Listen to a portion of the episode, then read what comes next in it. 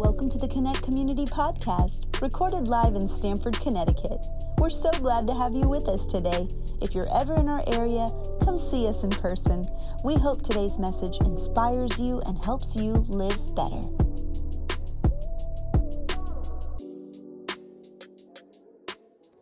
As we were on vacation a few weeks back, um, JD sent me a text saying uh, our next series will be called Red Flags.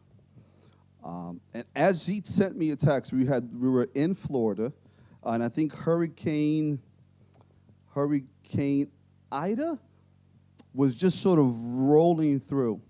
And I, I texted him back and I said, JD, you don't understand. I am literally going through a red flag moment. And I have a picture, and I sent it to him right at that moment. This is the picture that I had sent him. This picture was sitting next to the refrigerator at every one of the houses that they're saying that there's a beach flag warning system that is normally be able to tell people if you are in town and there's a hurricane, look for the flags. The f- exactly, uh huh. Look for the flags as a warning to tell you that maybe you might not want to be jumping into the water. The storm missed us completely. And I do want to say this we received so many different text messages of people of this church simply saying, Hey, are you guys okay? How are you guys making out? And we were literally sitting at the beach because the storm just missed us by a mile, but that seemed to have been a catastrophic uh, storm that ran through Florida and left many homeless. And we prayed for them. But I, I understood as I was preparing for this message that sometimes a red flag is directly correlated with a storm that is rolling or could be rolling through our lives. It's a very popular song that we sing all the time, uh, that I used to sing at least. And it was a song that said, There's a blessing with your name on it. But sometimes I think it's so funny that at times there's a storm that is coming that has your name on it. I remember going to a particular time in our lives and having this conversation with Jackie and saying that, you know, Jackie, if I didn't have Jesus in my life, I can see how things could go south. She looked at me surprised, and I told her, when nothing works, when everything you do fails, if I didn't have Jesus in my life, I can see how this could go south. How people can turn easily to alcohol or to drugs to simply give them some kind of relief. If we are being real this morning, have you ever been there? When the storms of life have you cornered, hopeless, questioning everything? This morning, I want to share with you a message entitled The Red Flags of Unbelief. The Red Flags of Unbelief. Let's read the chapter has been the title of our, this series, which is 2 Timothy 3 1 through 5. It says, But mark this there will be terrible times in the last days. People will be lovers of themselves, lovers of money, boastful, prideful, abusive, disobedient to their parents, ungrateful, unholy, without love unforgiving, slanderous, without self control, brutal, not lovers of the good, treacherous, rash, conceited, lovers of pleasure rather than the lovers of God. Having a form of godliness, but not denying its power. Have nothing to do with such people. This is the letter of Peter to Timothy. And he is warning them, or warning him specifically, to avoid such people. But I do believe that sometimes we are that people that should be avoided. That sometimes we are in the middle of a storm and we have not understood quite yet the power that has been given to us. In the state of Florida, in order to minimize the risk of drowning, of serious injury, the state they came up with a beach warning flag system. So those that didn't know would not go into the water. Literally to say, you might not want to be jumping into the water right now. Red flags point directly to a warning. TikTok actually had a little version of what this in a filter. I don't know if you guys ever saw it or not. That they would point their phones, they would see a red flag. And as they're pointing their phones to themselves, they would be able to, the TikTok, the app, or the filter will point to them directly a red flag on them. The interesting part about it is this is that the red flag will not be something that will be external. It will normally be point directly to a flaw or something that they're not doing, something that needed to be changed, not on someone else, but on the person who's holding the phone. This morning, I would like to bring light to the red flags that are being waved at us every day, warning us that we might be wavering, wavering or slowly drifting us from our faith having a form of godliness, but still denying its power. There's power in godliness, amen? It's been said that all it takes for an airplane to miss its destination is for his GPS system to be off by less than an inch. And I believe that the enemy of our lives, he seeks to destroy us. However, when he cannot destroy us, he is happy enough to simply cause us to miss our purpose. And if we don't get to what God has for us, our enemy has achieved his goals. I love the passage in Mark 4. After Jesus finishes speaking to a crowd, he tells the disciple, Hey, let us cross to the other side. They get into the boat, and they immediately, and, uh, and immediately a storm arises. The Bible says that he was at the stern, asleep in a cushion. How bad was the storm if he was asleep? I'm glad you asked. It was a great windstorm. Mark 4:37 says that the waves were breaking into the boat and the boat was starting to fill with water. The disciples woke him up and said, "Teacher, do you not care that we perish?" And Jesus woke up, rebuked, rebuked the wind and said the famous words to the sea, "Peace, be still. Immediately the wind ceased, and there was a great calm. Jesus turns to them. Why are you so afraid? Have you no faith? And they were filled with a greater fear and said to one another, Who then is this that even the winds and the sea obey his voice? I love how chaotic this all is. It reminds me of my life. It's going great. I'm taking a walk with Jesus, doing exactly what he said I would do. He says, Come on onto the boat, let's take a ride. And suddenly, the moment you jump in the boat, what happens? A storm comes up. Becoming a Christian does not give you a free life pass, but it ensures that whatever you face, Jesus will still be in the boat with you. However, as we live our faith, and I do believe this walk that can sometimes become stale. I mean, think about it the disciples, they were walking with Jesus himself, performing miracles, yet at the first sight of trouble, when they get in the boat, the first question is Jesus, do you not care that we perish? This morning, I want to sort of point out a few red flags from this passage in Mark 4. This passage highlights that Jesus was in a boat with them. But not only was he in the boat, he was at the stern. Well, for those of you who grew up in, in a city like me and know nothing about boats, let me give you a boat lesson. The stern is located at the back of the boat. Usually, that is where the steering mechanism is in place. Jesus wasn't asleep at the front, comfortable, enjoying the scenery. He was asleep at the back. And the Bible specifically says that he was using a cushion. He wasn't just asleep, he was comfortably asleep. Comfortably asleep, and some could say that he was asleep at the wheel. Red flag number one Is Jesus in the boat with you? And if so, where do you have him? Is he navigating with you through the storms of life, or did you drop him off at shore and decided to follow your own navigation system? Do you have him sitting up front while you attempt to steer it on your own? Here's what the psalmist says in Psalm 37, verse 33 The Lord directs the steps of the godly, He delights in every details of their lives. Though they might stumble, they will never fall, for the Lord holds them by the hand.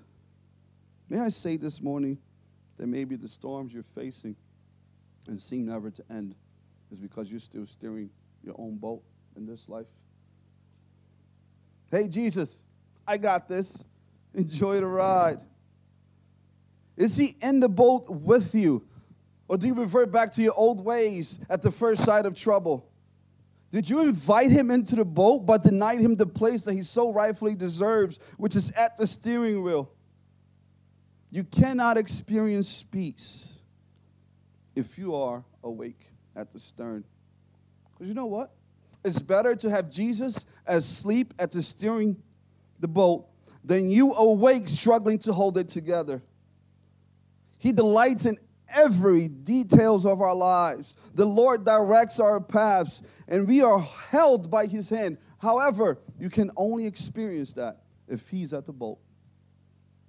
And the challenge that we sometimes face that yes, he is in our boat. But is he sitting at the steering? Is he in control? Red flag number two that pops out on Mark. Who do you cry out when the storm arises? Many people criticize the disciples for their words, but I actually appreciate their honesty. In the middle of the storm, with the waves crashing against the boat, with the wind blowing them everywhere, who do you call out to?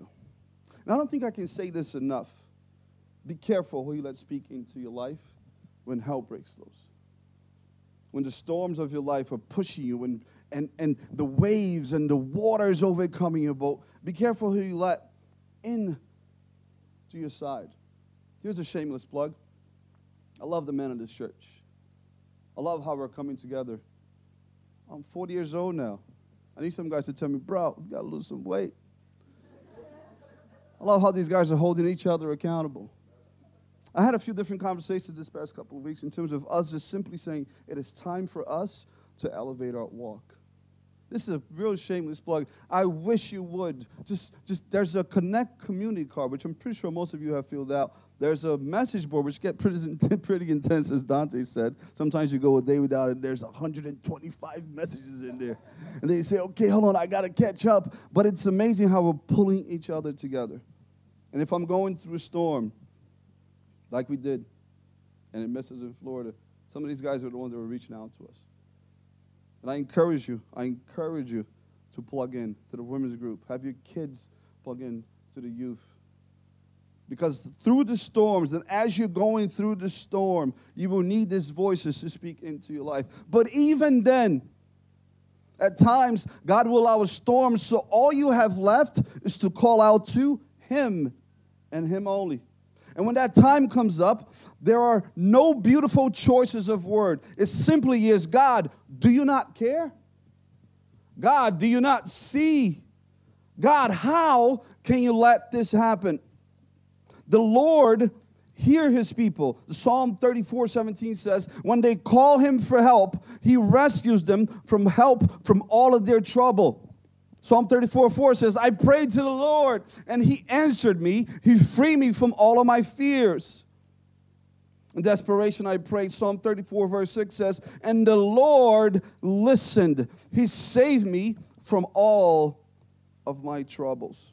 In times of troubles, in times of tribulation, call on to the one who can calm the storm.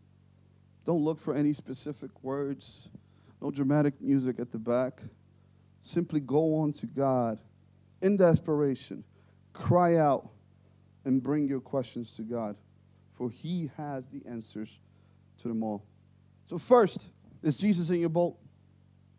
Is He sitting at the stern? Second, who do you call out when the storm arises? And third, are you listening?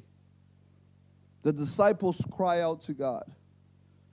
Jesus awakes immediately and he responds. But his response comes along with a rebuke. He turns to them and he tells them, Why are you so afraid? Have you still no faith? This question resonates through the disciples' walk with Jesus wherever they go to. As he performing miracles, jumping from town to town, healing the sick, resurrecting the dead, the dead, casting out demons, Jesus is saying to them throughout, Have you no faith? Take courage. Do not be afraid. Jesus is then arrested, hung on the cross, but on the third day, like he promised, he rose from the dead. Interestingly enough, the first person that sees him as he rises from the dead is Mary Magdalene. She runs to tell those same disciples who have lived with Jesus, witnessing every miracle, and they were rebuked at every stance. The Bible says that even though Mary Magdalene told them, Hey, our Savior has risen, they did not believe her. But here's what I love about Jesus not relenting, Jesus appears to the disciples while they were still in hiding. Mark 16, verse 14. And what does he do as soon as he sees them? He rebuked them again. He rebuked them for their stubborn unbelief because they refused to believe those who had seen him after he had been raised from the dead. He then delivers what's called the Great Commission, telling them to preach the good news to everyone. And anyone who believes will be baptized and will be saved. And then he gives them this key he says, These miraculous signs will accompany those who believe. Can I commit? Are you listening this morning? Those signs, these miracles will follow you. But my question to you this morning are you listening? There's a red flag of unbelief that has been planted in us in our walk, and sometimes it can become stale. And God is telling us this morning are you listening? That healing, the void, the heartbreak, the breakthrough, the miracle, if you believe, that too can accompany you. Here's what I don't want us to miss Jesus finishes delivering that last message to the disciples, and he leaves to take his rightful place at the right hand of God. Mark 16, Mark 16 verse 20. And he says, And the disciples went everywhere and preached and the Lord worked through them, confirming what they had said by many miraculous signs. They believed. After years of walking with Jesus, and when they finally believed, they got to experience the miraculous signs of God. Here's what's interesting about your storm and how your choice to believe matters. If you go back to the boat when Jesus called them to cross, Mark details that they got on a boat, and there were also other boats in the ocean with them. Not only was Jesus and the disciples there, there were other boats in the water. Other people who were sitting around, going through the same storm and experiencing the same things. I believe that there's a purpose in your storm that is bigger than you. But our choice not to believe our choice not to live this out is not only affecting us, but also could be stopping the move of God in somebody else's life. It is believed, and I know this for sure, that God works in us. But after He works in us, He works through us. The people who were in the boat, the disciples with Jesus, they got to experience something amazing. They said, Who is this man that the sea and the winds will listen to his voice. But the people who were on a boat around them also got to experience the same thing. What the experience with Jesus not only affected them, but the other boats nearby. I believe that there is a purpose, that there is deliverance in your struggle, that there's a breakthrough in your despair. But the calm of your storm is not meant just for you, but is meant for the boats alongside you. There will be terrible times in these last days. But we choose not to deny his power. I want to pray for you this morning. This is a red flag that I believe is very important. That although Timothy is being warned about others. I believe that God is calling us through. What is your red flag of unbelief this morning? Where have you kept Jesus out of your boat? Where have you told that, hey, it's, it's, it's okay. I got this under control, Jesus? What parts of your life must you give to him to allow this miraculous move of God to happen in you? And then so that others around you can also be blessed as well.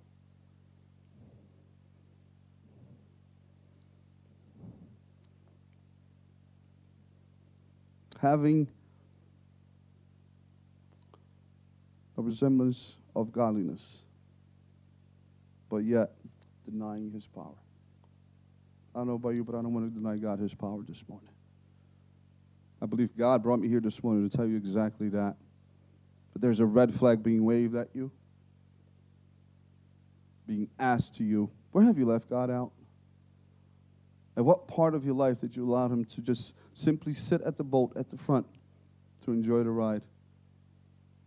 My call to you this morning is that you will hear the voice of God so that you too can live the miraculous move of God in your life. I believe that God wants to do that in your life.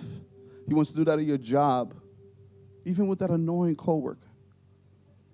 He wants to operate the same way in your marriage, in your finances, if you would allow God to come into that situation. Don't miss this. Don't just simply think that these red flags been pointed. And at the end, he says, avoid such people. I believe that God is saying, hey, this, this is in you.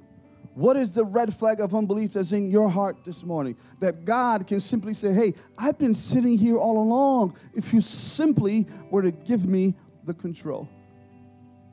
I want to pray for three types of people this morning. I want to pray for you if you haven't really allowed or invited Jesus to come into your boat. Or maybe you told him, hey, come into my boat, but, but don't really steer it. I, I, I've got it under control. I also want to pray for those who might be going through a situation in your life where Jesus needs to come in and speak peace into your storm. Whatever it is that you're going through, there's a God asleep comfortably, waiting for you to call out to Him. He cares for every detail in your life. But you must, you must call out to Him. Thank you for listening today. If you have a prayer request, a question about faith, or would like to find out more information, visit us at connectcommunity.org. Don't forget to subscribe and share. See you next time.